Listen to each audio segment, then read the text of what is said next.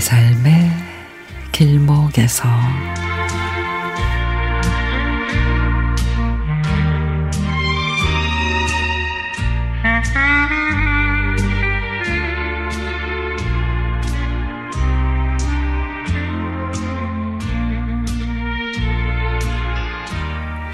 저는 종로 3가에 있는 익선동 한옥집에서 태어났습니다. 지금은 hot place로 예쁜 카페와 아기자기한 맛집으로 사람들이 북적이지만 제가 어릴 때는 좁은 골목에서 구슬과 딱지치기를 하던 그냥 한옥마을이었습니다. 초등학교 3학년 때 이사를 하면서 떠나왔지만 20대 때 다시 찾은 익선동은 거의 옛 모습 그대로였습니다.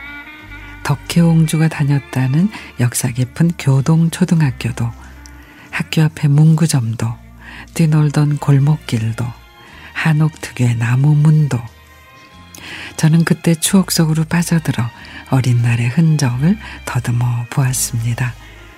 두 발 자전거를 뒤에서 붙잡고 있는 엄마를 믿고 골목길을 비틀거리며 아슬아슬 달려 학교 운동장을 찍고 집에 도착할 때는 엄마의 도움 없이도 도착하기도 했죠. 눈이 내리는 겨울밤 분유깡통에 가득 담긴 구슬을 돌려주려고 친구들 집 앞에 쌓인 눈 위에다가 구슬을 몰래 쏟아붓고 돌아오던 기억. 학교 앞에서 사서 키우던 병아리가 지붕 타고 내려온 고양이에게 물려서 하늘나라로 갔을 때 너무 슬퍼서 엄마에게 학교 안 간다고 떼를 쓰던 내 모습. 슈퍼맨 흉내낸다고 목에 보자기를 두르고 높은 장독대에서 뛰어내리다 무릎이 다 까져서 울면서 빨간 약 바르던 대청마루.